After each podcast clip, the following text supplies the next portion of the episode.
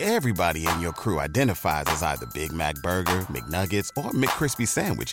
But you're the filet fish Sandwich all day. That crispy fish, that savory tartar sauce, that melty cheese, that pillowy bun. Yeah, you get it. Every time. And if you love the filet of fish, right now you can catch two of the classics you love for just $6. Limited time only. Price and participation may vary. Cannot be combined with any other offer. Single item at regular price. Ba-da-ba-ba-ba. This is the dimension of imagination. It is an area which we call The Riley and Kimmy Show. The Riley and Kimmy Show. And welcome to this cartoon alternative kind of day. That's that's right. We have a cartoon here in the studios for this special Saturday kind of program. My cartoon is right next to my left side. Jamming. I got one name. Get it. Hello, everybody. Hello, everybody. Everybody, everybody, everybody, everybody. Hi. Hi there. I'm your host, Patrick Riley. You weigh 163 pounds. You are a very stupid fellow and not likely to succeed. Hey, hey, well, that's true. Uh, yeah, on some of those things, most of those things right there, and 100% accurate. But somebody who is not anything like that, she doesn't weigh 163 pounds. No, she weighs far less than that. And she is successful. And she's also something else. She's a super freak, super freak, she's super freaky. Ow. Everybody say, super freak, super freak. She's a very special girl. From her head down to her toenails. And she's dancing in the studio. That's our super freak, our cartoon. That is Kimmy. Hello, Kimmy. Hey, Hey there, how are you today? great. It's Saturday.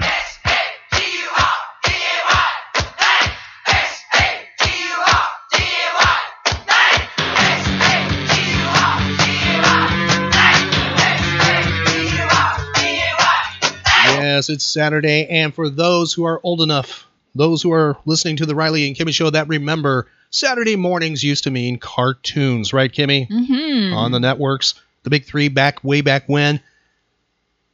If you're curious what was playing on a certain Saturday morning, a certain year, you can find out. We have an entire list of cartoons, the whole cartoon grid, going back when they started in the 50s, right when they quit in the 2000s.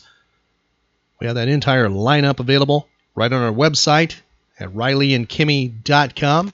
And you can see where your favorite cartoon, where it, where, what it went against. What weren't you watching? That might be the big thing. I mean, maybe maybe you're one of those that actually watched Valley of the Dinosaurs. Well, there were other things on instead, instead of Valley of the Dinosaurs. Kimmy, what, what is your favorite all time Saturday morning cartoon? Ooh, well, I have a bunch. I got Scooby And Doo. wait a minute, let's put live action in there too. Okay. Um, Penelope Pitstop All right. and um, Scooby Doo. Oh, Josie and the Pussycats. Okay. Mm-hmm. Um. Oh, and of course, Land of the Lost. Okay, there you go. That's just some of those things you will find on that list of those special Saturday morning shows. There's the one that stands out that was the worst that you avoided at all cost. Oh boy. Something that Um, you absolutely when I mean, i- if it came on, you, you couldn't change that channel fast enough. Oh. Wow. on, on Saturday morning cartoons. Saturday morning. Yes, Saturday morning cartoons. That is. Um, Was there something that you were like, oh no, not that? Oh gosh. Now, for me, it was the 1970s, like five, but they ran it forever. Was the Ghostbusters, uh, the original Ghostbusters with oh Forrest Tucker, who was an F Troop, and, and and you know I can look at it now and kind of enjoy it, but back then I I, I just didn't care for it at all. Hmm. The minute I saw that thing, it was like, "Gi- give me that. I got I had to run because we didn't have remote control. I was the remote control in the house, Uh huh. and I was like, get that off my TV. Now- yeah. But I used to actually watch two Saturday morning shows at the same time because I had my own little uh, black and white portable television, Yeah. and I'd have it both of them at the same time. Oh. what was that? What do you mean? I'd watch two different shows at the same time. Which two? well, it didn't matter. It'd be anything. I could be watching Oh. Run Joe Run and something else. I mean, it- Yeah, Run Joe Run. I like that too. boy, a whole bunch we're naming here. And Groovy Ghoulies. Got, can't, well, you don't remember the Groovy Ghoulies, Kimmy? You know, it's the monsters and No. No, okay, well, you can find all those, and of course, and of course, staples that eventually were aired at other times besides Saturdays, like uh, Space Ghost. Yeah, I love Space Ghost. Frankenstein Jr. Did you ever see that? Oh, No. Boy, Kimmy missed out some really, uh, Really good. and wait a minute, Kimmy's all-time favorite here, Hong Kong Fooey. Yeah, Num- no. Number one super guy. No. Can, can, can you sing that theme for us? Hong Kong Fooey. Number one super guy. Hong Kong Fooey. Number one super guy. Okay, well, uh, you, if you want to relive all those, you can. We have, and by the way, the, you know, before I forget, uh, at an upcoming Riley and Kimmy show appearance, Kimmy will sing certain themes like that. I can. Yes, that's right. Uh, she will sing. She also does, Im, you know, impersonations and stuff like that. That's right. Just go to our Facebook page to find out where we will be next. If you're not following us on Facebook, hey, what's what what's the deal? Be sure to do that. Tell your friends about the Riley and Kimmy show that offers a daily, you heard right, daily pop culture show. We talk about everything from uh, yesterday, you know, nostalgia stuff and current things as well. Correct, Kimmy? Mhm. So, Yes. yeah, you know, stay informed, stay in tuned, and connect with us. And you can take us anywhere on planet Earth. We are on iHeartRadio, iTunes, and SoundCloud, just to name a few. Celebrity interviews are available on our website that we've done. Also, pop culture information and archived episodes all the way back to number one. You can find all of those things on our website. What is our web address? RileyandKimmy.com. Find archive podcasts of The Riley and Kimmy Show at RileyandKimmy.com.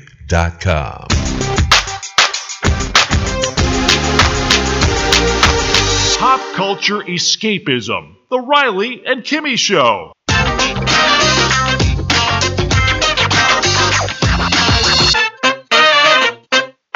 The Riley and Kimmy Show.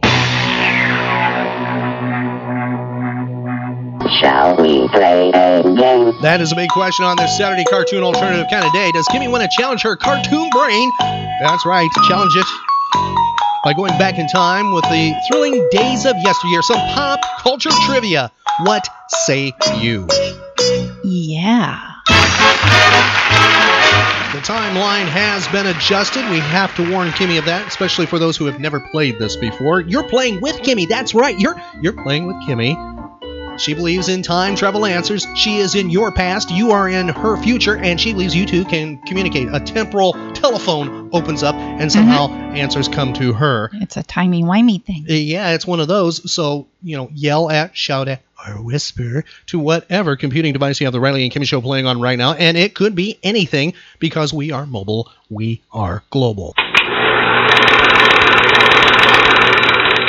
It was on this date, Kimmy, a certain movie came out.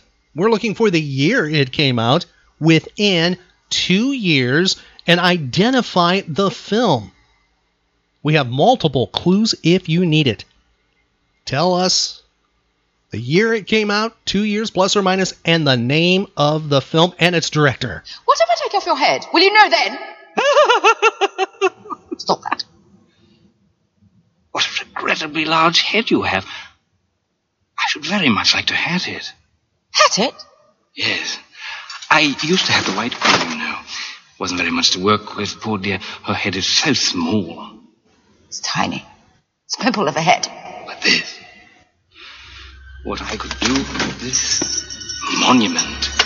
This orb. Nay, this magnificently heroic globe.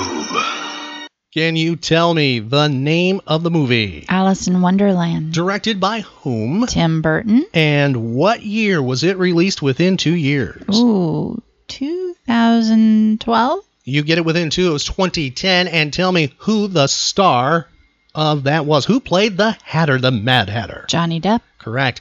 Moving to an awards show, Kimmy. The first People's Choice Awards happened on this date. What year within five years did the first People's Choice Awards happen? 1989? The first People's Choice Awards was 1975. Let's see how you do here, identifying some of the things that won, okay?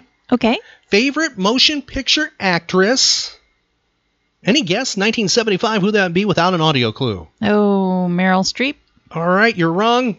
Tell me who it is.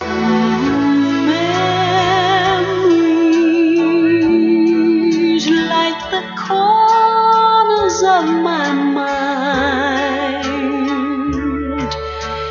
Misty watercolor memories. The year's 1975. Who is the winner? Barbara Streisand. Yes, now we move to favorite motion picture actor. Any guess who that would be? 1975. Hmm. 1975. Yes, 1975.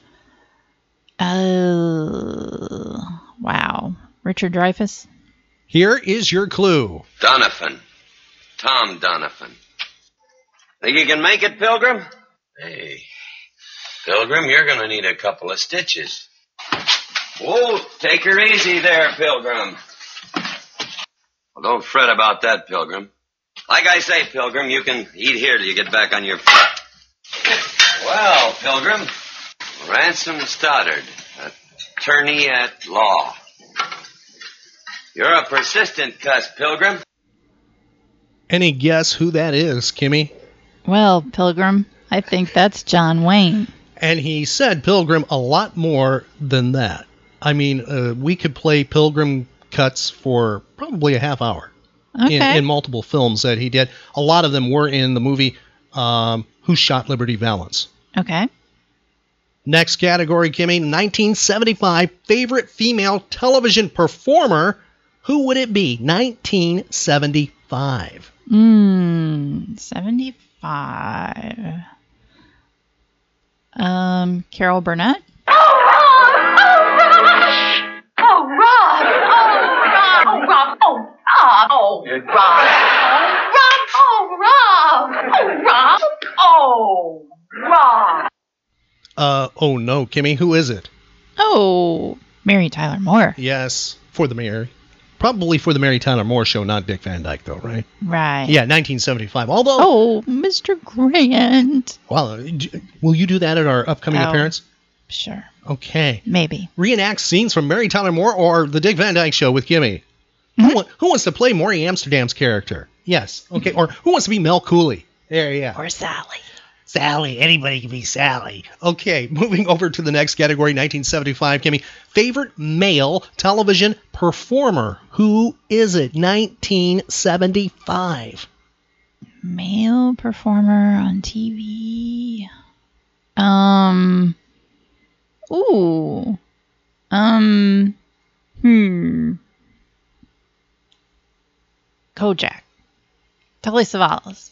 Here is your clue, Kimmy. You want to see agitated? I can be aggravated, infuriated, frustrated, vexated, and irritated. No, I'll tell you what I find upsetting is being in here. I want you to get me out of here. I don't care how you do it. You can put me on a plane, on a train, on a bus, on a slow boat to China.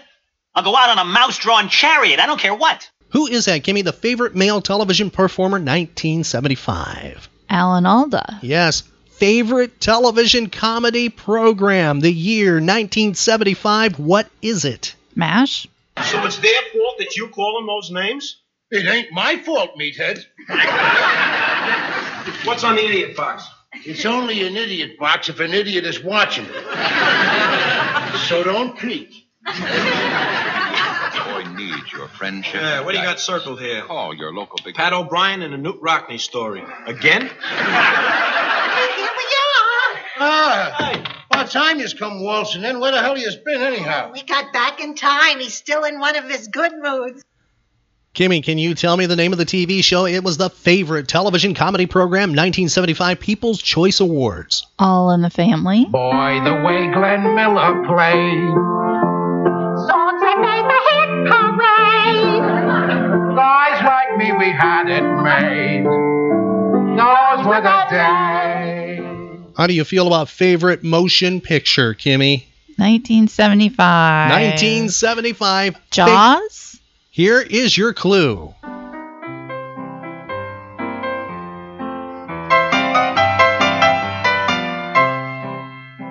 I'm kind of curious how many people ended up having to take piano lessons because of this movie because some family member said, "I want you to play just like the mo- the movie, just like this movie." Kimmy, can you identify the film? Well, that's not Jaws. No, it's not Jaws. What is the movie that was the favorite motion picture 1975? The Sting. That's correct. Marvin Hamlish's uh, tune there. Did you have to play that in piano? No. Okay. Lucky you. Moving, moving. s- I had to play it on bells, you know, the xylophone kind of things. That was before they kicked me out of the band. Yes, I was kicked out. I'm not kidding. I remember Uh, That's that. after you uh, came up from the block. No, actually, that was before I ended up on the block. That's how I ended up Oh. on the block. Actually, was eh, we had to perform that, or you had to individually perform this. They were going to perform it, you know, big, you know, in a big performance thing, and uh, it didn't happen because, well, it didn't happen for me. I ended up, I think, at that concert, I was on the triangle. Not sure. There was like four concerts before I was totally bumped out. Um, triangle, uh, the block of wood, the symbol. I got to play that. Just Did you ever play the kazoo? uh, I have played the kazoo, but not. But I wasn't part of the school band with the kazoo, though.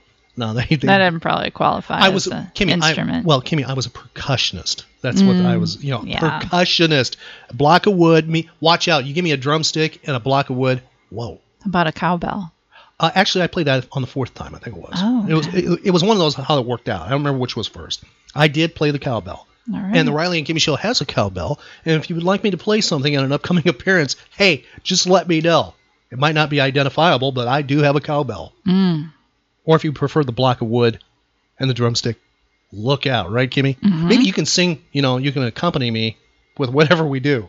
Sure. Be a band about as bad it was on, uh, like Green Acres. I don't even know if you remember the Hooterville band. That was just plain. that was plain Mm, no. horrible. We are looking for the year, Kimmy. We will give you a plus or minus of 10 years that this was adopted as the American national anthem. When did that happen? And tell me who wrote the Star Spangled Banner? Who wrote it? And what year did it become adopted as the American national anthem?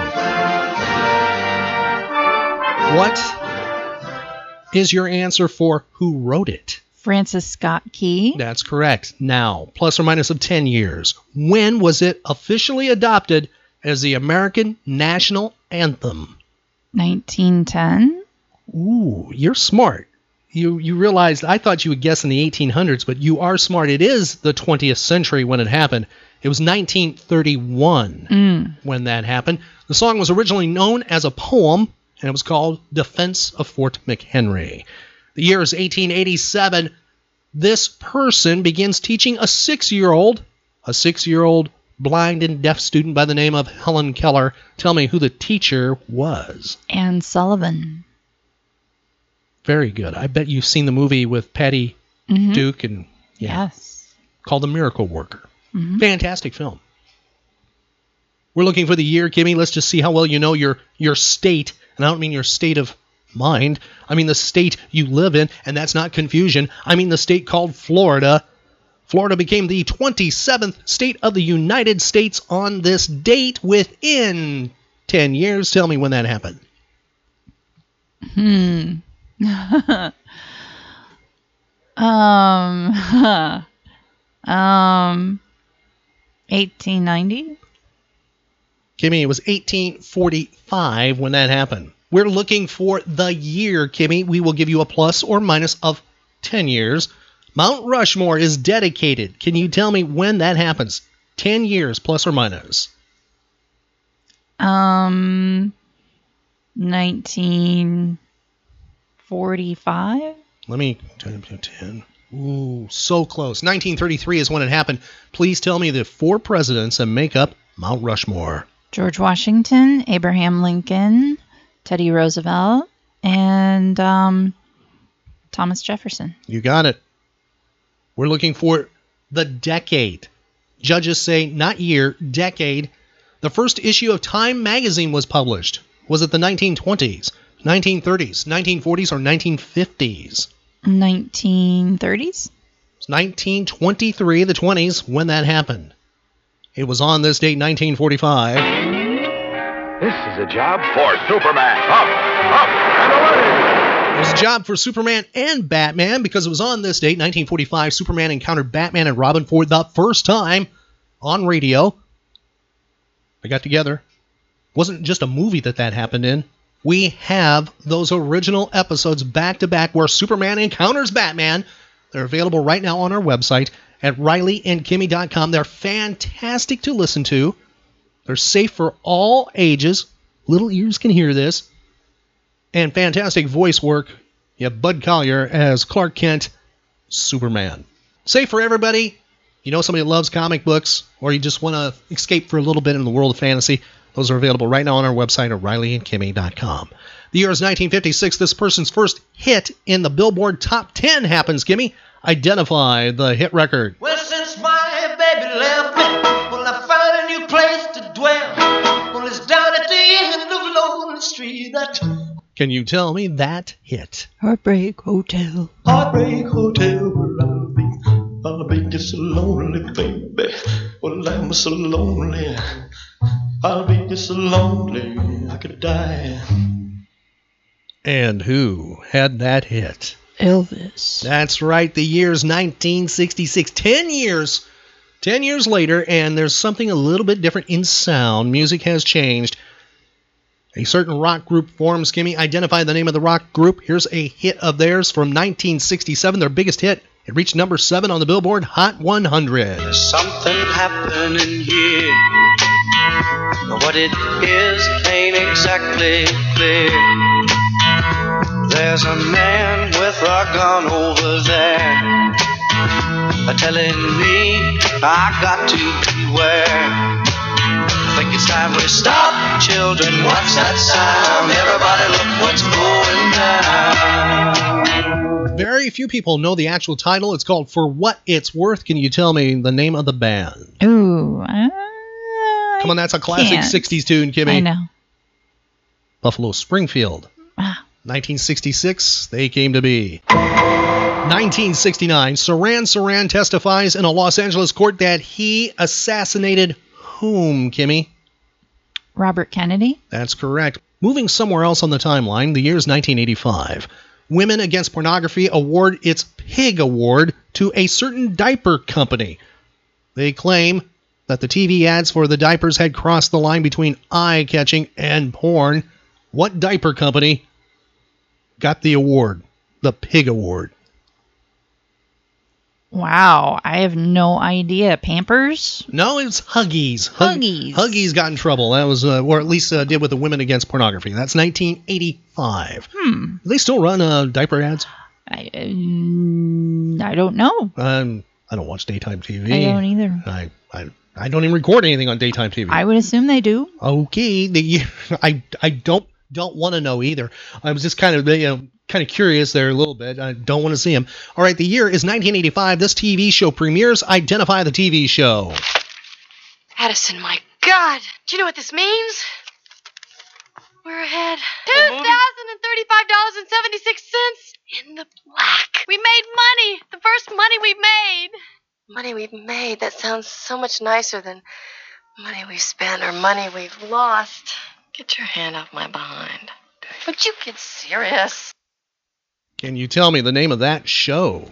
Moonlighting. Somebody by night. Somebody by day. Tell me the two TV stars from Moonlighting. If, you know when they made their debut it was on this date, 1985. Sybil Shepherd. Yes. And Bruce Willis. Yeah, yes, that's right. I cosplayed as uh, Bruce Willis uh, many years ago at a radio station function. Mm-hmm. Some that was like one of the first cosplays things. Mm-hmm. Not counting the elf I had to do at a radio station promotion many years before that. Well, And Superboy I did. And fairly recently, you've also um, Oh, I- cosplayed as one of his characters in one of his movies. Yes, Sin City Hardigan. Mhm. I, I did that not that long ago. You can see that photo. That's available on our Facebook page, also our website at RileyandKimmy.com. The year is 1999. We're going to the music world. This single is released. It reaches number four on the Billboard Hot 100 and number one on the Billboard Hot R&B Hip Hop Songs. Identify who the recording artist is. Never seen the moon glow like this. Never seen the waterfalls like this. Never seen the lights off like this. Never dug anyone like this. Never had thick lips to kiss. Never had someone to miss. Never heard a song quite Fortunate is a single that's released by whom? 1999. I don't know that one. That's Maxwell. The year's 2005. This recording artist releases his album, The Massacre. It would get the 2005 Billboard Award of the Year, Grammy Award nomination for Best Rap Album of 2006. Here's one of the singles from it. Identify who the recording artist is. Anything like it ain't nothing to it. Shake, sh- sh- shake that girl. Little mama, show me how you move it. Go ahead, put your back into it. Do your thing like it ain't nothing to it. Shake, sh- sh- shake that girl. Let's party, everybody stand up. Everybody put your hands up. Let's party, everybody bounce with me. Some champagne and burn a little greenery. It's hot. Disco Inferno, let's go. You're now rocking with a pro. Disco Inferno off of that album, The Massacre, that was released on this date, 2005. Who is the recording artist, Kimmy? Ooh, Oh, I'm not doing well. No, no don't, guess. Don't know that one either. His name deals with money. Um, fifty cents You are right. You or got fifty cent. yeah, well, yeah, you got it right. There you go, Kimmy. You- You got it right. Yes. The year is 2008. This person releases her debut album called Rock Fairy. It wins the 2009 Grammy Best Pop Vocal Album. Here's a single from it. Identify who it is. I don't know what you do, but you do it well. I'm under your spell. You got me begging you for mercy. Why won't you release me? You got me begging you for mercy. Why won't you release me? I said, release me. Who is it, Kimmy? Amy Winehouse. No, it's not 2008. It is Duffy. Celebrity and notable birthdays. This person born 1847, Kimmy. He was an inventor. He invented this. Tell me who it is.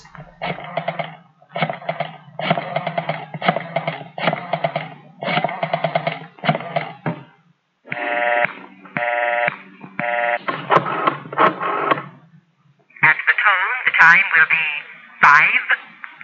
Five. Exactly.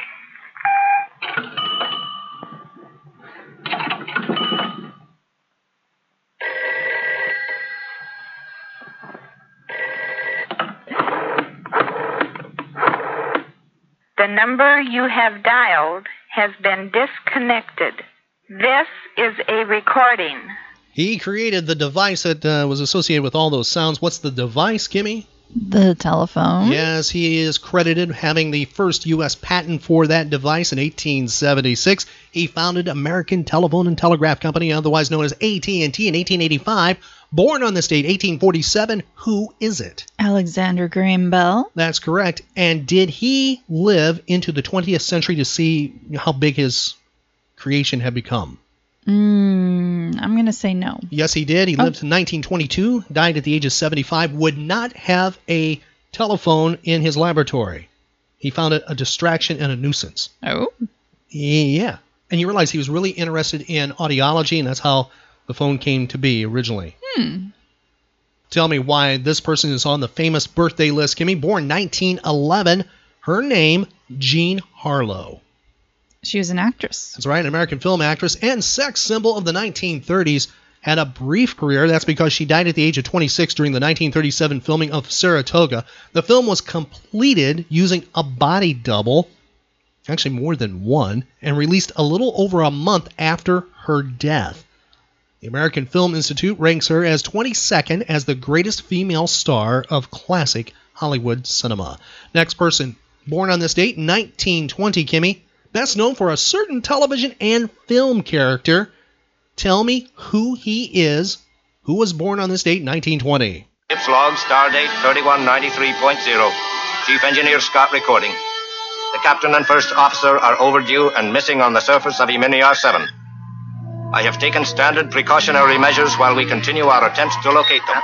Kimmy, can you identify who that is? Well, that's the actor that played Scotty. Yes, Montgomery Scott is the character. Who is the actor, Kimmy? Um. You're going. uh, I, I, I'm no, alre- I know, You know, I I don't know, believe in the I temporal know. answer thing, and you're getting yelled at. I'm sure. I, right now. I know I am. I know I am. Okay, what are they saying? Um. Okay, it's not forced to Kelly because that is Bones. Correct. Um, it is. Oh, it's right on the tip of my tongue. Pull the tongue out and take a look. I know. Um, can I have his initials? You sure can. It's JD. Wow, total blank. James Doohan came James Doohan. Yes, born on this date 1920, died 2005 at the age of 85. Tell me why this person is on the famous list. Jackie Joyner Kersey. I don't know. I don't. Uh, You don't recognize Jackie Joyner Kersey? No, I, I, I, I don't. That name, nothing. Nothing fires. Nothing. She's a nothing zero. There's nothing up here. Well, I know that, but I mean with with I mean with with this name. Nothing. Okay, she's celebrating her 56th birthday. She's a retired track and field athlete. She won three gold, one silver, and two bronze Olympic medals in those two events at four different Olympic Games. Sports Illustrated for Women magazine voted her the greatest female athlete of all time, and you don't know who it is. Well, I don't like to run. Don't like to walk, I don't like running. don't like to get up. Don't like to- you have a you have a don't like big list, don't you, Kimmy? Mm. Yeah, come on. All right. Well, at least she still likes to play pop culture trivia. Uh, You do, right? Mm-hmm. Going back to the world of music, Kimmy, and birthdays. Tell me who this is, how old he is within five years. Little clue here from 1988, number two hit for him. Took that man smarter, said you have plans for the night. I said, hopefully if things go well, I'll be with you tonight. So we journeyed to a house. One thing led to another. I get in the door, I go hit the floor, looked up and it was a mother. I didn't know what to say. I was hanging by a string. She said, hey you too, I was once like you and I like to do the wild thing. Who had Wild Thing as a hit? Who's having a birthday today, Kimmy? Tone Loke. Correct. How old is Tone Loke today? Within five years. Oh, 59. You miss it. He is 52 today. Next individual known for this TV show. Identify the TV show. Married with Children. That's right. He was part of Married with Children. He played one of the children. Kimmy, can you tell me who it is? Not Bud. How many times do I have to tell you? When the hat is on, I'm street rapper Grandmaster B. when it's off, I'm Bud. Got it? Now, the hat is on. Who am I? He came from the streets where everyone's meat. Guns in the night put you under a sheet. Can't love no one cause he's on the run. Sleeps in the alleys, wakes by the sun. Listen to the sirens, thinking that for me it's a lonely life for Grandmaster B. Yes, a lonely life for Grandmaster B. Uh, Bud or Grandmaster B, whichever you prefer. Uh, who is the actor who's celebrating a birthday? Mm. Can't tell you that one either. David Faustino having a birthday. How old is he within five years? The guy who played Bud. 48. He's 44 today. Next person, actress, film actress, and television actress. Became known because of this TV series. Identify it, Kimmy. I know there's no greater feeling than the love of family. Where can you go when the world don't treat you right? The answer is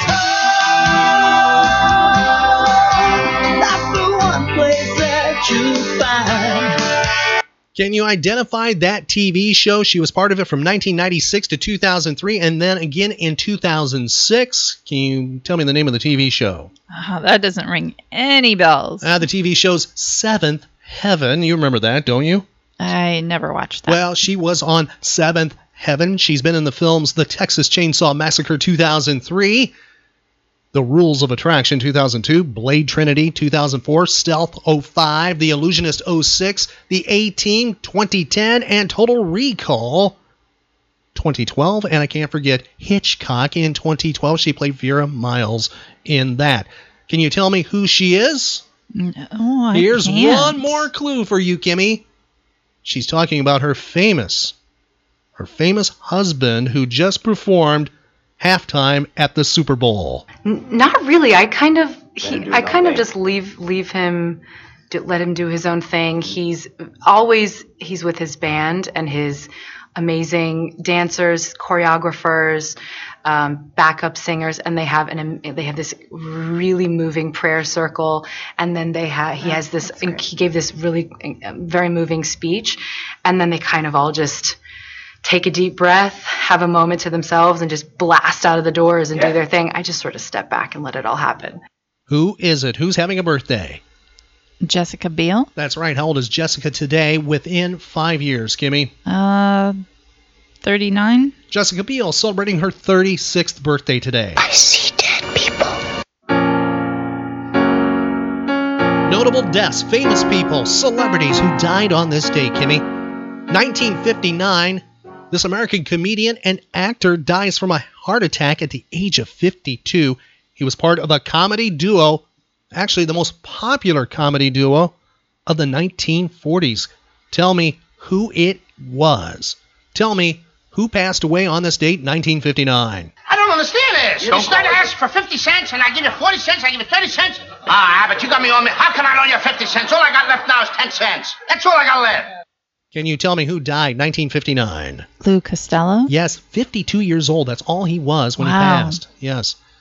The year is 1966. This person dies of a heart attack at the age of 79. Actor and performer. He played on two television shows. That's what he's remembered for. One of them being this one. Tell me the TV show, Kimmy. All my sons. He was on the black and white years. Or of, my three sons. Yes, he was on the black and white. he was on the black. Yeah, I Something like that. Yeah, my three sons. Okay, uh, did you say all my sons? Yeah. okay, well, I, well, I don't uh, I, know. how I missed that. My three sons. all my children, my No, three sons. This is different than all my uh, children. He wasn't on all my mm, yeah. children. He was on my three sons. Gimme the black and white years, the early years of the program. But before that, he was on another show. Identify the TV show. I Love Lucy. That's right. He was on I Love Lucy, and he's known for playing the character Fred Mertz. Tell me who passed away on this date. How about ten dollars? What was the matter with ten dollars? Don't look at me. Ask Ethel. What do I care what kind of clothes I wear just to fix the plumbing? Besides, these remind me of the days when I was a gay young blade. Whilst rolling through the park one day. Can you tell me who that is? Oh, I can't remember his name. Come on, Kimmy. His name flashed across for the uh, My Three Sons. It was on I Love Lucy. Come on, tell me. Vivian Vance did not like him. She was upset she was cast next to him. Gail Storm would have been who she was cast against, except he was tied with our Miss Brooks, was in trouble with the studio, and Desi had to vouch for him, and Desi warned him. Give up the bottle while we're recording and don't cause fights because he used to like to fight and stuff. Him and Broderick Crawford like to fight with people on stage or behind the scenes and stuff. I can't retain his name. His name is William Frawley, who passed away in 1966. He did release an album, Kimmy, that did it had some pop action back in 1958. It was called Bill Frawley Sings the Old Ones. One of the singles, Everybody Loves a Baby. Everybody loves a baby.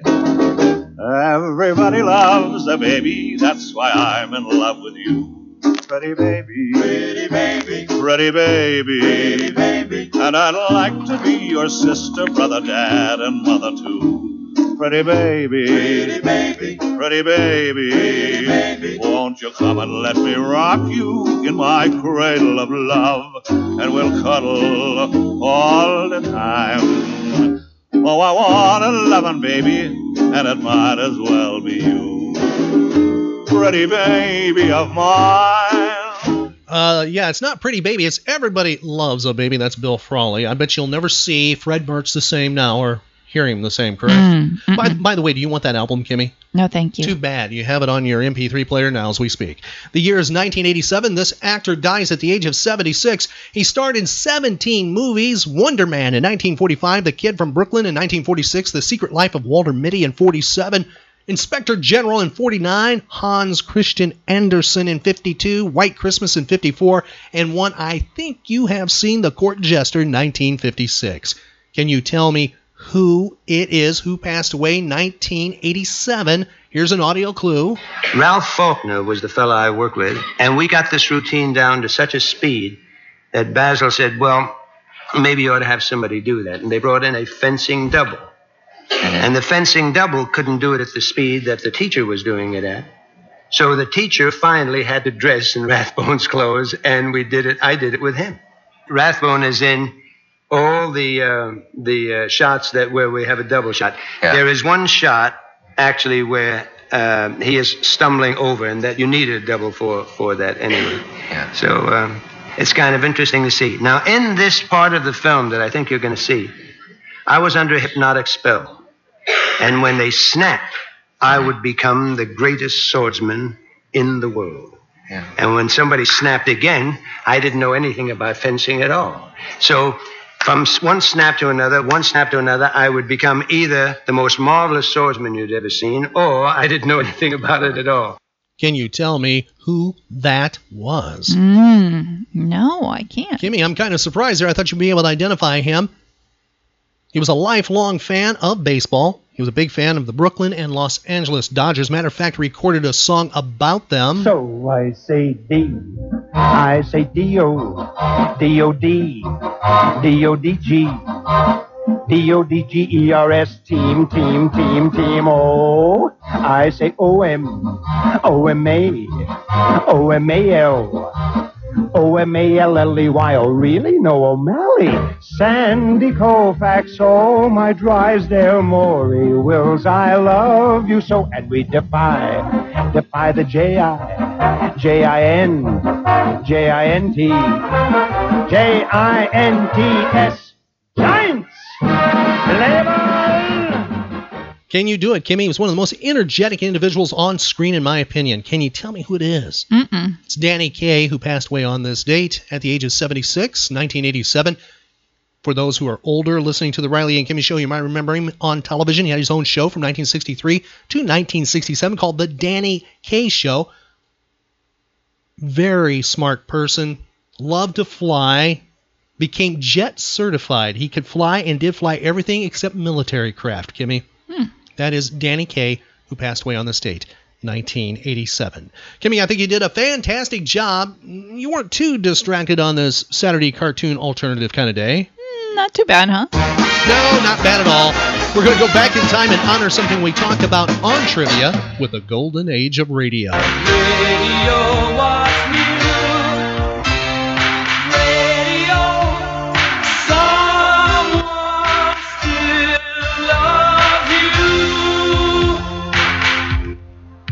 And We mentioned just a little bit ago that inventor Alexander Graham Bell was born on this date, 1847. We have a fantastic golden age of radio biography about him. This is not audio lifted from a film. This is a true independent radio production starring Don Amici as Alexander Graham Bell. He did star as Alexander Graham Bell in film. That's why I'm stressing it's not the audio from the film. It's a it's an independent production. Co-starring with Don Amici is June Dupre. Fantastic production. Great example of the golden age of radio. Please be a little bit forgiving for the sound quality. It wasn't recorded with the best of equipment over the course of time. Matter of fact, was not even expected to last. They would just record these for, you know, not even to archive them for a period of time. Here's our tribute to Alexander Graham Bell going back to 1945, Don Amici on the Riley and Kimmy Show.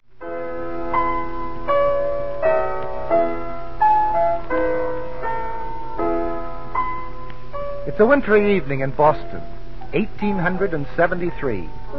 On the top floor of a Newton Street boarding house, a little boy, deaf and dumb, is lying in bed. He is George Sanders. Though he can't speak, his eyes shine and he smiles broadly, for he's having visitors his father and two other men. There now, Mr. Sanders.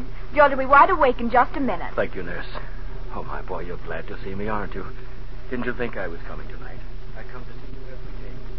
How old is the boy, Mr. Bell? He's eight, Mr. Hubbard. He's been living here several weeks. That way I can work with him much more closely. He's never spoken a word? No, sir, never. He was born a deaf mute. I came here tonight with Mr. Sanders because of what he's told me about you. About your being able to speak to his boy. I do it by means of this club. Club? Yes. You see, it has all the letters of the alphabet on it. I'll show you what I mean. Uh, George and I are going to talk, Mr. Sanders. It's amazing, Hubbard. Amazing. Now, just turn his head toward me. Look at that smile. Now spell out something with the letters on the glove. He's he's shaking my hand. Yes, that's what I asked him to do. Now something else. He's nodding his head, yes. I asked him if I should tell Mr. Hubbard about our glove. Well, I began by teaching George how to spell simple words like C A T and then showing him a cat. now, by touching the letters on the glove, I can talk to George almost as rapidly as I can talk to you. But I understood you were teaching him to actually speak. Watch this.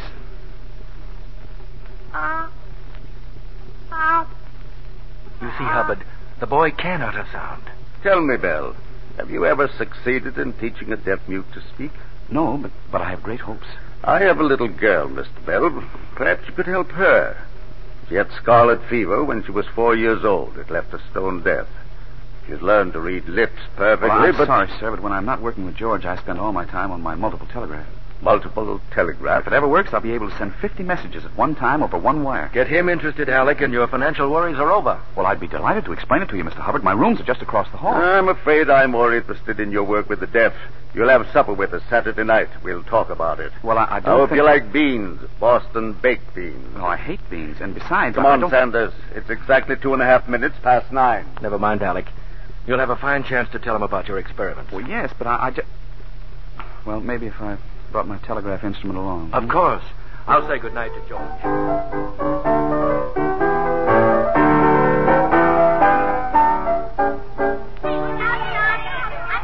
Hey, what's going on around here? Can't you see, mister? We're sleigh riding. Better watch out. We sure go fast down this hill. And exactly where am I supposed to walk? Gosh, I don't know, mister. Can you tell me which is Mr. Hubbard's house? Down in the next block. It's... Hey, watch out. Hey, look out. Gangway. What, uh, Look you, out. you mean... me- Hey, hey! Hey, look out. Well, I can't, I...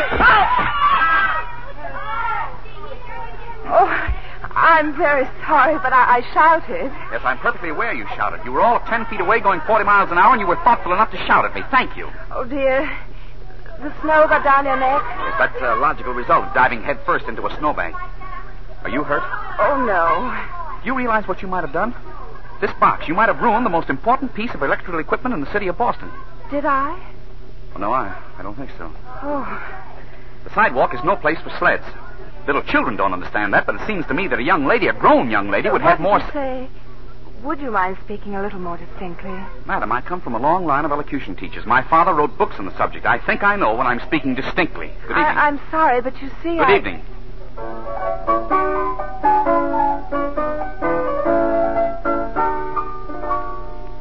I thought I'd bring my apparatus along, Mr. Hubbard, just, just in case you'd like it explained. Yes, uh, must be very interesting. Mother! Yes, Goblin. Mother, it's exactly 26 minutes past 6 o'clock. Yes, dear, supper's a young time. We're just waiting for the girls. Uh, you'll uh, notice these tuned reeds, Mr. Hubbard. They're made of flattened steel clock springs, one end of which is attached to the poles of these electric magnets, while the other end is free to vibrate over the other poles. Oh, come in. Come in, girls.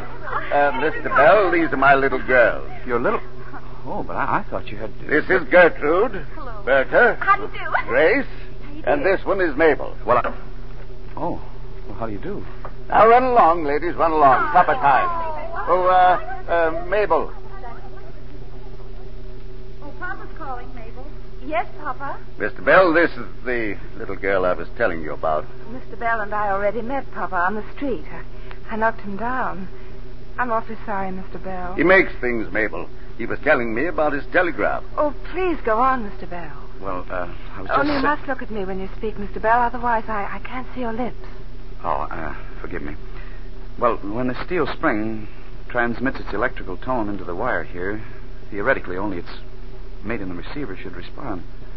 And I- I'm sorry if I said anything out in the street to offend you, Miss Hubbard. Oh, But you didn't, and, and do go on.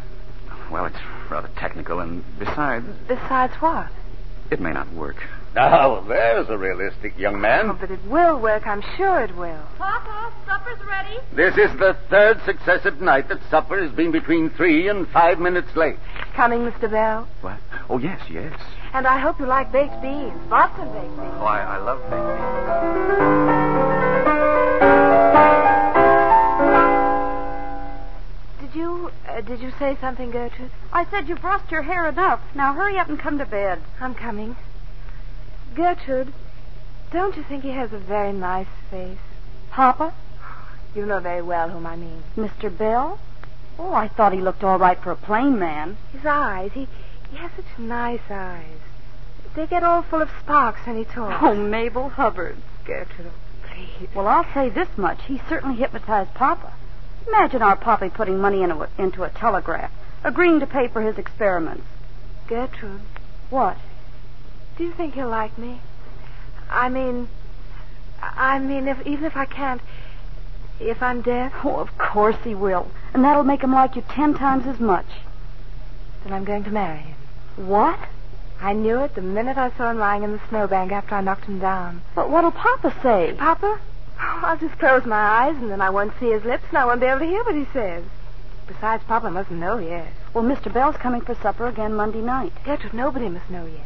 Oh, all right. I won't tell. But you've got to promise to tell me everything Mr. Bell says and does. Everything? Everything.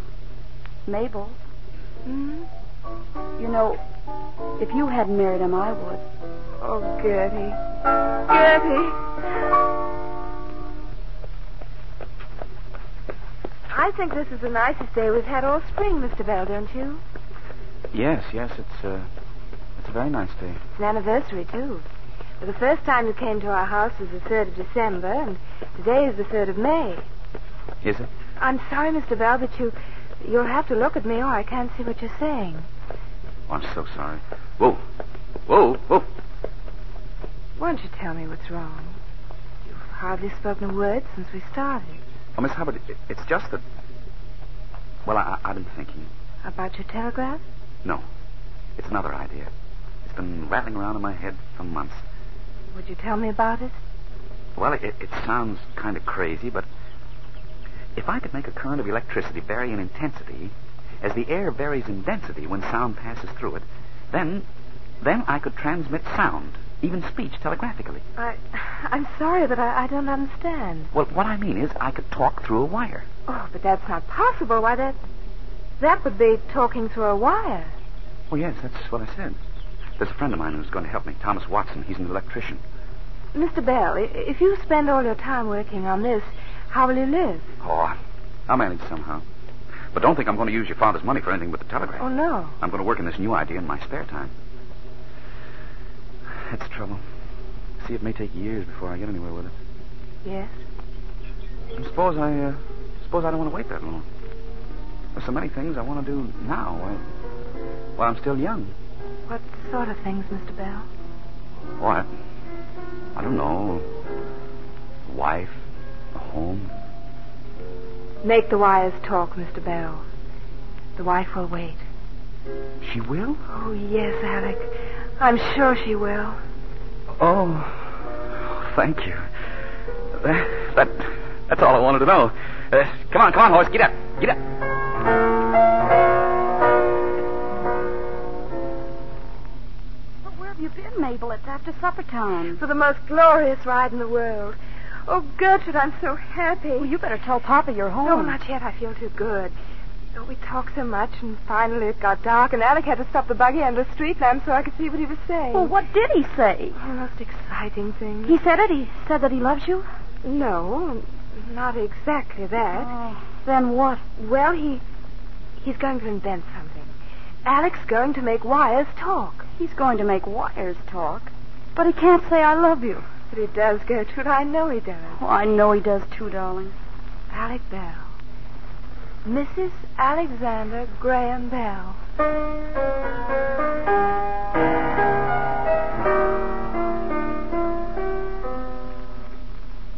Let's try it again, Tom.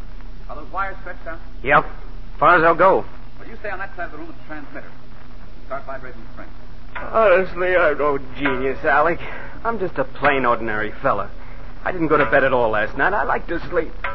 Once in a while, but no, I, I've got to tackle them piece of metal. Stop muttering. We may be on the verge of a great discovery. Only we can't make up our minds what we want to discover. Multiple telegraph or how to talk through a wire. Tom, come here. See these brass strings? I can only find four. Oh? They're just enough money for five, twenty-five cents each. Where's that other one? I ate it, Alec. You did what? I didn't mean to. I was just walking along the street, and then I saw that food in the window. I tried not to go in, but I just couldn't stand it. You ate one of my springs. You took our last 25 cents to fill your miserable little stomach. Go on, get back the transmitter. Yes, I did. I'm through, Stock. I'll go after the Indian Territory. I live on Buffalo State. All right, go. You want me to keep this thing vibrating? Yes, yes. Furthermore, it was my money as much as yours. Wait. Wait. Now what? Don't, don't, don't touch a thing. I didn't do What did you just do? It The string stopped vibrating, and I just plucked it. was like an old music.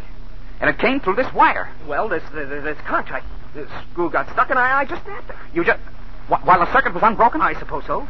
Then that strip of magnetized steel was generating its own current. Do it again. Wait, uh, no, no, wait. Wait a minute.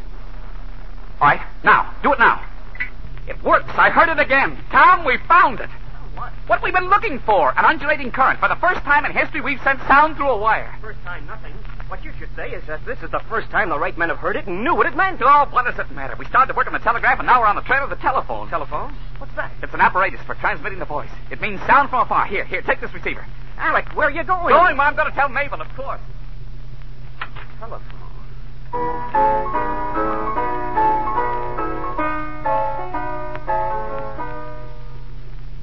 Talk in the parlor, Alex. What's the matter? What's happened? I just had to see you, Mabel. I've just discovered the. Mo- Mabel. What? Will you marry me? Yes, Alex. Oh, you will? Of course. Oh, well, well thank you, I I never had any other intention. Mabel. Alec, What, darling? now that you've kissed me, aren't you going to tell me that you love me? Oh, please, I want to hear you say it. I love you, darling. It's it's so dark in here I can hardly see. Here. Here, now say it. I love you. Oh, don't move, Alec. Don't even breathe. I, I want to remember this moment all my life, just as it is. And so do I. I want to. Oh, What is it? well, I forgot to tell you. The telephone. I, I've got it, Mabel. I found a way to talk to a wire. Alec! That's why I could ask you to marry me. Oh, I, I, I got to go tell your father. Where is he? No, Alec, no, no, he's in the library reading. Maybe a better way. Oh, no, not me. I'll handle him, darling. You just watch. Oh, uh, Mr. Bell. I'm reading a book, Mr. Bell. Yes, sir. I, I see you are. I allow myself 30 minutes with the classics every evening. In 40 years, I haven't missed three such evenings, except perhaps on my honeymoon. Have it, Mr. Bell. Set a regular time for everything and do it. Uh, yes, sir, but what I wanted to tell you was. Here, have a cigar. No, no, thank you. If you don't mind, Mr. Hubbard, Mabel and I would like to get married. Mabel and you. Sit down, Mr. Bell. Has my daughter accepted you? Oh, yes, sir. We uh, we love each other. Well, that always helps. Mr. Bell, may I inquire what prospects you have? Well, I don't. I don't suppose I have any. Uh, un- unless it's the telephone. The what? The telephone, Mr. Hubbard. This very night, just a little while ago, I made a very valuable discovery. I actually sent sound through a wire without the use of a battery. Sound without a battery? Before long, I'll be able to send speech. Before how long? Well, I, I can't answer that, but someday I know I'll make a telephone. Someday you were going to make a multiple telegraph. Well, I, I'm giving that up, sir. Th- this is much more important. Yeah, Mr. Bell, you have many virtues. On the other hand, you are emotionally unstable. Jump from one enthusiasm to another. Do you deny that? Well, uh, the telephone is more important. Yes, stubbornness is, is another failing. Waste your own time if you wish, Mr. Bell, but the sooner you stop wasting my money, the better. You can expect no more support from me. And uh, Mabel? What kind of a father do you think I am? Not only will you not marry Mabel, but you will not come to this house again. Mr. Hubbard, please let me show you what, what I have. Hmm, Twelve minutes after eight. I take a walk every evening. I should have been well past Harvard Square by now. Would you care to accompany me? No, no, thank you. Well, in that case, good night, Mr. Bell. Good night.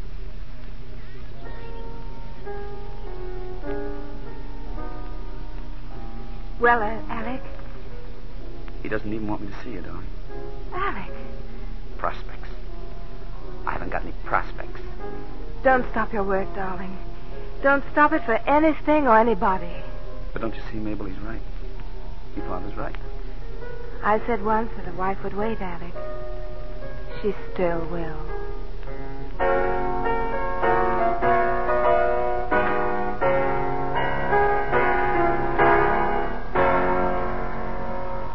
Our stars Don Amici and June Dupre will bring you Act Two of Alexander Graham Bell in just a moment. Now, Barbara is just starting to wash some stockings when. Oh, darn. The minute my hands are wet. Oh, hi, Janie. Come on in. I can't stay a sec. I was just going downtown. Come on out in the kitchen a minute. I'm washing. Well, only a minute. Say, the other day I. My goodness, Dad, do you put stockings in with your wash? Oh, most of these have runs anyway. I wear 'em around the house. So I see. That's a beaut you've got on. Oh, don't rub it in. Three days after I bought them. Where'd you get them? That little shop on the corner of Main Street. And I'll never go there again. Why, that's where I get mine, and I've had these, well, let's see, at least a month. I guess you're just lucky. Maybe. But if you don't mind my saying, hmm? Well, it could be the way you wash them. Well, what do you mean? Well, that cake soap, rubbing like that. You've got to treat, treat stockings gently if you want them to wear. I always lux mine. Barbara's bound to get more wear from her stockings, too, if she changes to Lux, perhaps twice as much. You see, strain tests have proved that stockings washed with Lux Flakes last twice as long as those washed with a strong soap or rubbed with cake soap. And these days, stockings are often hard to get, so it pays to give them Lux Care. Be sure to wash them after each wearing and dry rayons at least 24 hours. You will cut down runs, get extra wear from every pair with Lux. Here's Mitchell Lyson with tonight's stars. And now Act Two of Alexander Graham Bell, starring Don Amici in the role of Alec and June Dupre as Mabel Hubbard.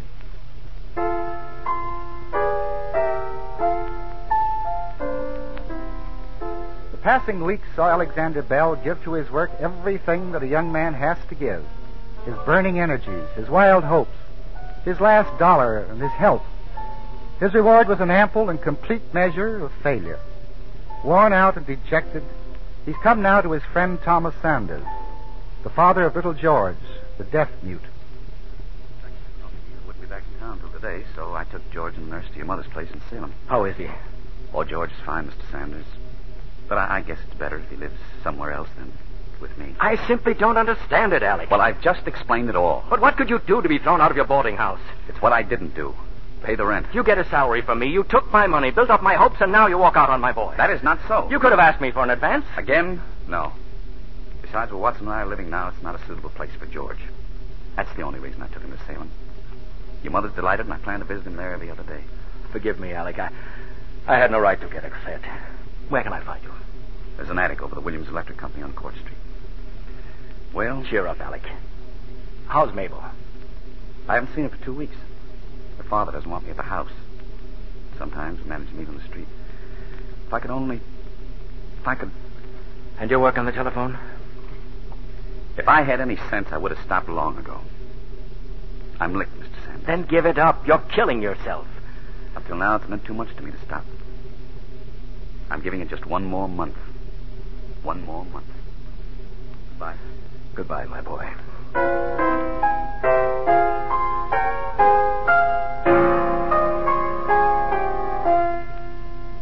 But you can't quit, Alec. You can't. I said I'd give it one more month, Watson, and I have. I've worked just as hard as I know how.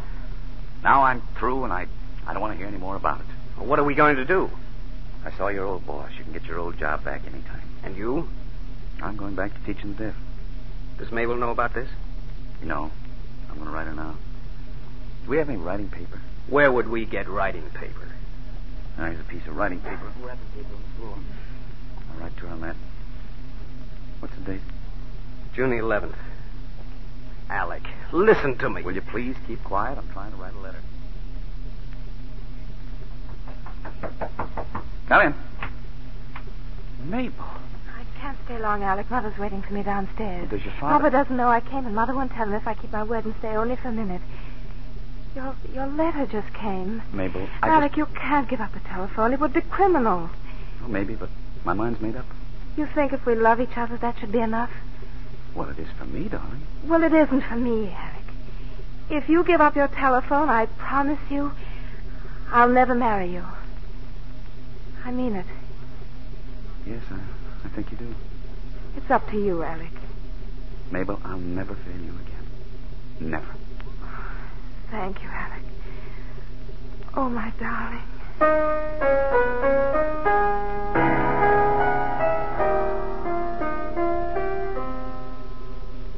Alec, you wait. Mm-hmm. What are you thinking about? Mabel. Me too. Wouldn't it be wonderful if we should invent the telephone and Turned out to be the very thing that could make Mabel hear. If you knew anything about sound, you'd know that can't happen. How do you know? You aren't God. I know because in the human ear, when vibrations strike against the eardrum, they cause tiny bones to oscillate. But in Mabel's case, the nerve current in back of those bones has been permanently injured. Even if sound waves cause the bones to oscillate, cause the bones to oscillate, Oscillate? oscillate, undulate. Tom, I've got it. I've got it. Got what? The ear. What ear? This. This. Ow, let go. The ear we hear one. Come on, come on, get up. We've got to get an ear. It may tell us just what we have to know for our receiver. Oh, you're crazy. Where are we going to get a human ear? Never mind, never mind, never mind. I can study about it. The principle of the anatomy of the ear. Only we'll use gold beater skin instead of a membrane. And a piece of metal in front of an electromagnet instead of bones. And we'll use more batteries, a lot more batteries. Well, that's going to take money, Alec. Maybe you could get another advance from Mr. Sanders. All right. No. No, we've had three already. And for less and less work with his little boy. No. Go on back to sleep, Tom. If I wake up in the morning with one ear Go less. to I- sleep. Alec, the window. Is that snow? Snow. Tom, you realize it's almost Christmas? Almost Christmas. Christmas. Dinner. A great big turkey. I can even smell it. Yeah, I've dreamed about one for me, too. And if you can manage, squeezing some cranberries and plum pudding. Oyster and chestnut dressing. Sweet potatoes. Maybe some pickled peaches. Hey, anybody in there? Open up. Tom, Alec, it's me. Mr. Sanders. Christmas Eve, boys. Come on, Tom. Get your coat. My coat? You too, Alec. You're, you're spending Christmas with us out in Salem. Oh, oh, we'd certainly like to, Mr. Sanders, but we, we've got a lot of work planned. Hit him over the head, Tom. We'll carry him out. never mind, never mind. I surrender. Hurry now. I've got a sleigh downstairs.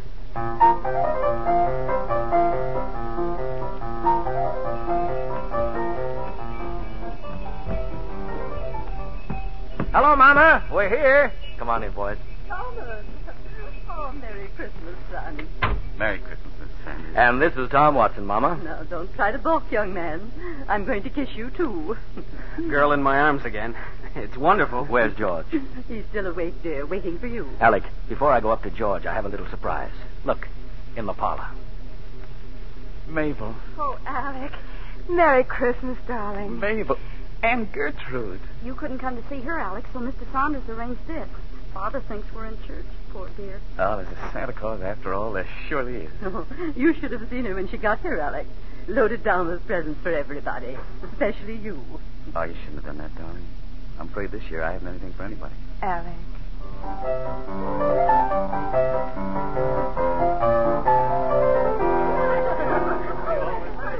I wonder what's keeping Alec, Mr. Sanders. Always said he and George had a lot of things to talk about. Is, is George any better? A little, my dear.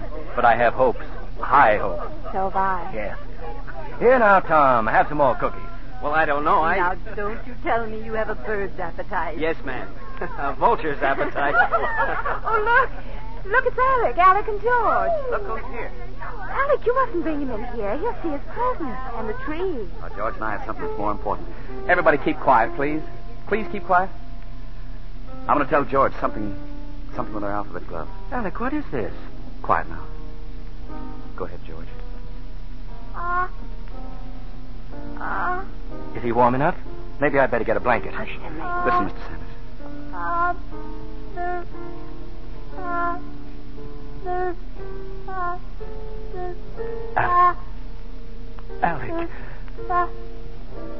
Take Mr. Sanders. He wants you. George. My little boy. And you, Alec. You didn't have a Christmas present for anyone.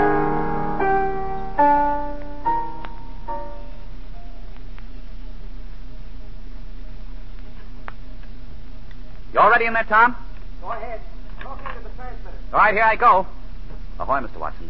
I'm speaking to you on the telephone. Thanks to Mr. Sanders, we now have all the acid and batteries we need. But can you hear me? Can you hear me? Only when you yell. Ahoy, Mr. Oh, Watson. This is Alexander Graham Bell speaking to you on March 10th, 1876. Ahoy. Nothing coming through, Alex. Well, stay there. I'll get some more of this acid. I poured into the. Oh! Tom, Tom, come here. I want you, Tom. Hurry. Alex, it worked. It worked. Tom, Tom, hurry, hurry, will you? My leg. I heard you, Alex. I heard your voice. I'm burned this acid. All the way in the other room. Through the wire, I understood what you said. What? You what? What did I say? Tell me. You said, Tom, come here. I want you. Hurry. Well, that's right. Well, what happened? What did you do? Sulfuric acid in the water. That made the water conductor for the electric current, transmitting the voice. And it worked. Tom is a success. It. Oh! Oh, my leg. Alec. That bottle of acid, it broke. Your britches. You're all burned. Your leg. Sit down. We've got to do something. I should say so. Get me some lard and a pair of pants. Father, no father, I'm going to see Mabel. Astounding new discovery. The human voice transmitted 20 miles from It's Boston. Alexander Graham's Bell magical new instrument, the telephone. It's time and space defied. Last The wireless phone. night from Lyceum Hall, Salem, Alexander Bell spoke with Thomas Watson in Boston. Scores of reliable witnesses testify to science's newest miracle, Bell's telephone. Incredible, incredible. Why, the newspaper says that Mr. Bell claims the human voice can be transmitted as far as wires can be stretched. And listen to this, Papa. On first hearing the telephone, the articulation may seem to be indistinct. But after a few trials, the ear finds little difficulty in understanding the words. Yes, most interesting, my dear, but it's just like Mr. Edwards says. Mr. Edwards? Yes, the banker. He was present at the demonstration. Mr. Edwards calls the telephone a toy. His advice to his friends is keep your money in the bank. Well, I suppose Mr. Bell is still in Salem making a show of himself. No, Papa. He wants to see you. Alec and Mr. Sanders are waiting for you in the library. Well, Mr. Sanders, Mr. Bell. I was in Salem last night, Mr. Hubbard. I saw history being made. It's the most sensational invention of the age. Talking wires. Imagine putting one of those things in your home for women and children to use. That's just what I hope to do, Mr. Hubbard. I've said nothing yet to Mr. Sanders, but since you gentlemen are my partners, I'd like you to draw up the legal papers forming the New England Bell Telephone Company. Did you say partners? You and Mr. Sanders put up the money for experiments. The experiments led to the telephone. I'd like you to share in the return. I gave you money for the telegraph, not the telephone. All I ask is that you help me incorporate. it. Mr. Bell, tomorrow morning, Mr. Sanders and I are going to have our heads examined just for standing here listening to such rubbish. If you don't mind, I've heard enough. Don't worry, Alec. If he doesn't have apoplexy by morning, he'll come along. Well, at least one member of the Hubbard family loves me. Excuse me, Mr. Sanders. I promised to see Mabel before. Well, come in, Papa. Oh, thank you. Mr. Bell? Yes, sir? I've been standing at the front door waiting to see you leave. Papa, please. I said you might speak to Mabel for a quarter hour. You've been alone with her exactly 22 minutes. Excuse me, sir. 23 minutes. Mr. Bell, I've just done something I've never done before in my life. I've changed my mind. Papa. You mean Mabel and, and I? I refer to the telephone. Oh. Maybe that I'll decide to give you a little uh, support. But, Papa, what about us? What about Alec and me? We're in love. We want to get married. Well, you're both very young. Perhaps in two or three years, providing Mr. Bell's prospects improve. Prospects again. Meanwhile, I uh, I have no objection if Mr. Bell sees you at this home once a week. Mr. Hubbard, Mabel and I were talking. We agree there is nothing in the world to stop us from running away and getting married. No, Bell. Nothing in the world. Except my daughter's consideration of my feelings. And what I choose to call your own self respect. I see. I'm good enough for you to share in my invention, but I'm not good enough to be your son-in-law. And that'll be enough, Mr. Bell. You're right. It will be enough. Mabel, darling, don't worry. We'll find some way out of this. I'll always wait for you, dear. And you, you, you, you mean old man. I'll see you in my office tomorrow, Mr. Bell. And you'll see me in this house once a week. Just don't forget your promise. And now, whether your father likes it or not, I'm going to kiss you. Goodbye, darling. Goodbye, Alec.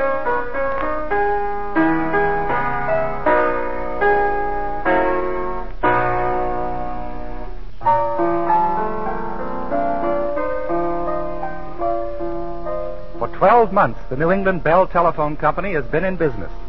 It's still far from successful, but at least the 12 months have meant 52 visits with Mabel Hubbard. And Alexander Bell's a happy man. Quite the opposite of Mabel's father, who's glaring now at the telephone company's annual statement. Just look at these figures, Mr. Bell. Look at them. We know them backwards, Papa. I'm talking to him. Do you realize I've let myself in for more than $7,000 while your entire assets amount to. 207 telephone installations. With a net loss of $621. Now, exactly what do you intend to do about it? I've got it all figured out. I'm going to England.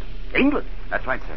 I just had a letter from Sir William Thompson. He's sure he can arrange a demonstration of the telephone before Queen Victoria. Alec. He says if the Queen installs the telephone in the palace, he feels sure the whole world will follow suit. Oh, that's wonderful, Alec. Of course they And will. who's going to pay for your pilgrimage to London? Well, sir, I felt as long as you had so much money invested already, you'd like to see it protected. Mr. Bell, I used to call you a fool. I apologize. You're a genius. I'm the fool. Papa, I'm sure we can manage somehow. Did you say we? Yes, Papa. If Alec goes to England, I'm going to marry him and go along. Now, just one moment. Father, I'm closing my eyes. I can't see a word you're saying. Well, maybe you're right. Oh, my goodness. Queen Victoria. Hmm. Mr. Bell? Yes, uh, fa- uh, Father. You may open my daughter's eyes. Oh, don't tease me, Alec. Tell me, tell me. Mrs. Bell, you are now looking at a man who just spent 35 minutes with the Queen of England and no further from it than that. Alec. And what is more, Mrs. Bell, I sold her four telephones. In a few days, the whole world will know that Queen Victoria uses my telephone. Then we can think about going home, can't we? Oh, darling, don't you want to go to Paris? Alec, this letter came while you were gone. It's it's from Papa. He says that unless a miracle happens, he and Mr. Sanders stand to lose everything they own. Mabel. Somebody has started another telephone company, Alec. They they say their their telephone is much better than yours. All their subscribers are canceling. The letter, uh, may I see it? Here, darling. A new company called the American Speaking Telephone Company has been organized with the backing of the Western Union. Western Union? They've got millions of dollars, Alec. What can you do? Do? Why, fight them, of course. Fight them with everything we've got. Excuse me, I'll go make reservations for I made them an hour ago, dear. We leave tomorrow.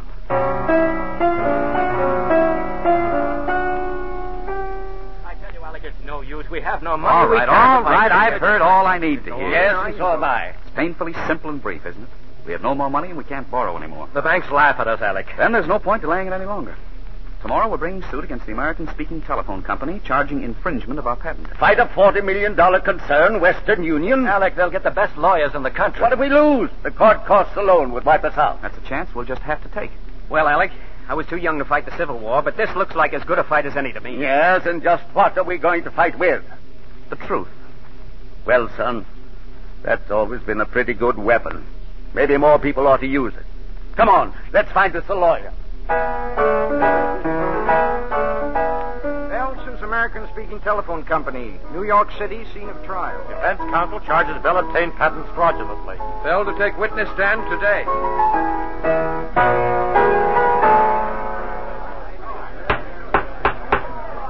The counsel for the defense may proceed.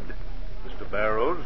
Your Honor, we charge that Alexander Graham Bell was not the first to invent the telephone, that the patents under which he operated were fraudulently obtained, and third, we defy Mr. Bell to prove that he was working on the undulating current feature of the telephone prior to February 14, 1876, at which time, by strange coincidence, both Mr. Bell and one of the defendants in this case informed the Patent Office simultaneously. Now, it is not the intention of my client to burden this court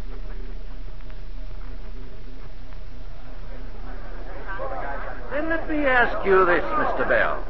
Is it not so that what you call the undulatory feature of the telephone makes the difference between a telephone that works and one that does not? Yes. That's the briefest answer we've had from you since this trial started. Now tell me this. Have you a shred of proof that you were working on the undulatory feature prior to February 1876? Only my word and the word of my friends. I didn't have time to record my findings. You were not aware that five other men were working along similar lines prior to that time? No, I was not. Very well. You see these papers, Mr. Bell. What are they? I've already identified them. They're rough drafts of my patent application. Ah, yes. And isn't it odd that they refer in no way to the undulating current? I told you before, the features of undulating current were added later when I completed and redrafted my applications. Could they have been added after you filed the application? Certainly not. Then could you have gained access to the patents office, copied into your application certain paragraphs from another application, filed in the patents office the same day as your own? Your question's insulting. I refuse to hear it. Answer me. Did you connive to steal the basic principle of your telephone, yes or no? Your Honor, Counsel for the plaintiff. In the name of decency, I protest against Mr. Barrow's insinuation. Your Honor, all I ask of Mr. Bell is that he produces one single bit of legal evidence to prove his contention. But will he? No, because he hasn't any proof. None exists. Mr. Bell, this court wants you to have every opportunity to establish your claim. If you have any proof, I want it here Monday morning. Until then, this court stands adjourned. Alec, are you sure you have no papers? No sketches, nothing? Nothing that I know of, Mr. Sanders. I've done all I can do. I'm going home. Boston? I got a telegram this morning from Tom Watson. Tom can handle what's left of the business. It wasn't business. Mabel is sick. They think it's a mastoid. Mastoid? They don't know for sure. I've got to go to her. There's a train late tonight. Alec, there's nothing in the world I wouldn't do for my daughter. You know that. At least let me telegraph Mother and find out if we're needed. Mr. Bell, as your legal counsel, I must warn you. If you leave this trial now, you'll lose. I'm sorry, I'm going home.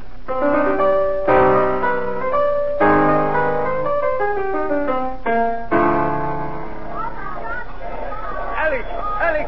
Wait! Why did you come here? What, what's the matter? Uh, this came for you, Alec, at the hotel. Another telegram. Yes, from home. I was, I was afraid to open it. Alec, if anything's happened, It's from Mabel. Oh, she's all right. Feel fine. Mastoid turned out to be minor ear infection.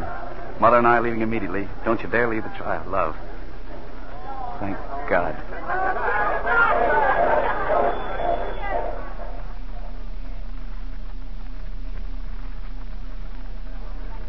Order. Order in the court, please. Have I missed anything, Alec? What's happened? Well, Oh, they were having a few minutes recess. Darling, you promised me you'd stay at the hotel. You're unwell, dear. Condition like that, it- it's still dangerous. Alec, I'm all right. And I brought this. It might be the very evidence you're looking for. Evidence? Did you say evidence, Mrs. Bell? Yes. Alec, it's a letter you wrote me in June 1875. You said you were giving up the telephone. Please let me see it. Silence in the court, please. I should say this is evidence. Please, I have no Wait, intention of. li- these notes on the back of the letter. Excuse me a moment. Your Honor, Mrs. Bell has just brought us the proof the defense has been asking for. Document the undulating current on which his telephone is based long before February 1876. All right. Present it. No, that, that must not be read. Alec. That letter's between you and me, darling. It's part of our personal life. I beg the court's indulgence just a moment. Alec, it's your proof. I'm sure there's nothing in this letter to be ashamed of. Uh, I'd rather not do it. Your Honor, Mr. Bell refuses to submit the new evidence. Alec, the first and, and I hope the only time in my life, I'm going to disobey you. It's my letter, and if you won't read it, I will. Mabel, I won't stand by and see you called a liar and a thief. darling, you don't understand. I'm closing my eyes, Alec. I can't see a word you're saying. Your Honor, may I take the witness stand? Oh.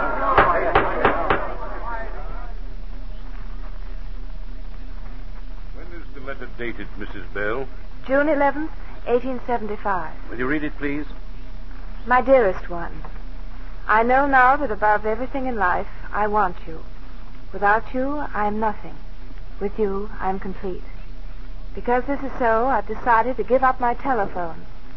This is little enough to do if it means that I will have your arms about me forever, if I may call you sweetheart and wife. Go on, Mrs. Bell. The telephone will be born someday, somehow. And so far as I'm concerned, I do not care one bit who gets the glory, so long as the world gets the benefit. With all my heart, I am yours, Alec. Your Honor. Counsel for the defense? Your Honor, I dare say we have never heard a more tender expression of sentiment. But may I ask what possible bearing a love letter has on whether or not Bell invented the telephone? I can answer that. Mrs. Bell, what kind of paper is that letter written on? It's just ordinary wrapping paper. What's on the back of it? Why, it's a drawing of some apparatus Mr. Bell wanted for his telephone. What else? A stamped acceptance of the order from the Williams Electric Company. It's, it's dated June 3rd, 1875. And this writing here, what is this? And Mr. Williams wrote a note at the bottom asking Mr. Bell to stop in to verify his outline of an of an apparatus to generate undulating current. Thank you, Mrs. Bell. You may sit down. Your Honor, may I ask where is this Mr. Williams? Surely he's in court to substantiate his handwriting and signature. Unfortunately, he isn't. And why not? Mr. Williams died in Boston three weeks ago. Oh. How very fortunate, Mr. Bell. How very convenient. Coincidence upon coincidence. Your Honor. Mr. Bell? Your Honor, I have sat here and heard myself called liar, thief, fraud, cheat. I've seen my friends humiliated, my invention belittled, just as I've seen my business ruined by methods which must leave every honest man appalled. We protest this interruption, Your Honor. We're here in the interest of truth, Mr. Barrows. I don't think Mr. Bell can do that any great injury. Sit down. Continue, Mr. Bell. Against my wishes, my wife came to this courtroom a little while ago. Also, against my wishes, she read a letter intended for her eyes only. I asked that the contents of that letter be ignored because I no longer wished to fight the battle of Alexander Graham Bell. The issue is much greater, greater even than the millions involved. And there are millions involved, as the guilty cheeks of the defense indicate. Your Honor, I demand this man be declared in contempt of court. I mean to say what I have to say. The issue is simply this Shall the lonely scientist, the man who dreams, and out of his dreams benefits the world, is he, that often half starved, lonely little man, to be told that the world has no need of him the moment his work is done? Is he to be told that others, less gifted but stronger, men with money and power behind them, are waiting to take the product of his mind and turn it to their uses, leaving him with, with liar and thief branded upon him as his only reward? Do that, and you stop the clock of progress. You smother the one spark of genius that lies hidden here and there throughout the world. Do that, and the world stands still. Your Honor. I told you to sit down, Mr. Barrows. Order in this court, please. Is order. that all you have to say, Mr. Bell? Yes, Your Honor. This case is under advisement. The court is adjourned. Alec. Alec, come here. It's Mabel. What's the matter? Darling, what is. Mabel. All of a sudden, she she collapsed. We've got to get her out of here at once. Somebody get an ambulance. An ambulance, quick. Ambulance? Well, there isn't one within 20 blocks of here. You've got a telephone, though, if you know how to use it. Telephone? Where? Quickly. This way. Come with me, Miss Simon. They won't answer, Alec. No, not yet. Ahoy. Ahoy. Keep trying. I will, but, but you better not wait. Get an ambulance. There must be one somewhere. Ahoy, this is Alexander Graham Bell speaking. I want an ambulance. Hurry, please, Mr. Sanders. This fool thing will never work. Ahoy. Ahoy.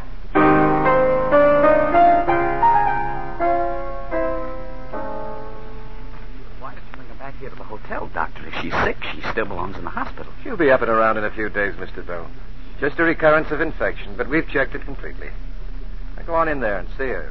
Don't look so glum. Yes, Doctor. Thank you. You see, dear, I told you you didn't have to worry. We can go home the end of the week, darling. Alec, what about the trial? You haven't told me a word. What's happened? Oh, it's still under advisement, which probably means we've lost. Would you mind so terribly? I wouldn't, but there are others involved. Your father, Mr. Sanders, Tom Watson. Talking about us again? Mr. Sanders. Papa. You think you're up to one more visitor, dear? He's waiting outside. Visitor? Yes. The president of the Western Union Company. Well, can't keep him waiting, can you? I'll get him. What does he want? Right in here, sir. Mr. Bell, Mrs. Bell, I must apologize for coming here like this, but your father insisted. Go ahead. Break it to them. Well, Mr. Bell. Yes? The Western Union is ready to admit that you and you alone invented the telephone. What? Yes. We're retiring from the field. The fact is, we made a serious mistake in accepting a false report from one of our engineers. After your wife read the letter in court, we made a further investigation. We learned that this engineer not only intended to deny your rights, but injure us as well. Mr. Bell, we're not only willing, but anxious to pay for that mistake. Of course, if you'd consider us as partners, we could offer our wires, rights of way, and other assets. You could. For, shall we say, one fifth interest? Well, I, I don't know what to say. I ought to warn you, you own what is probably the most valuable single patent ever issued. Well, Alec, the prospects look very inviting. I, I, uh, I better ask my wife. Darling, you know I never interfere with your business. Well, then, uh, I accept. Thank you, Mr. Bell. Splendid.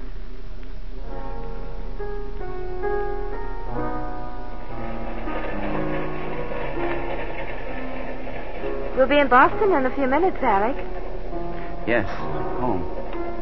What's the matter, dear? Aren't you happy? You've everything you wanted and worked for. Yes, darling. And you just keep staring out the window. I, uh, I've been thinking about something. Yes? One day in New York, I walked down to the harbor.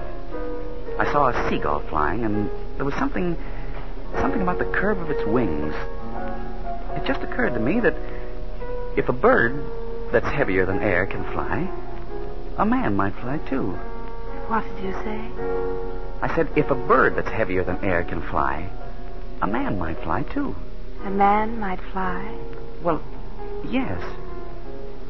When are you going to start work on it, Mr. Bell?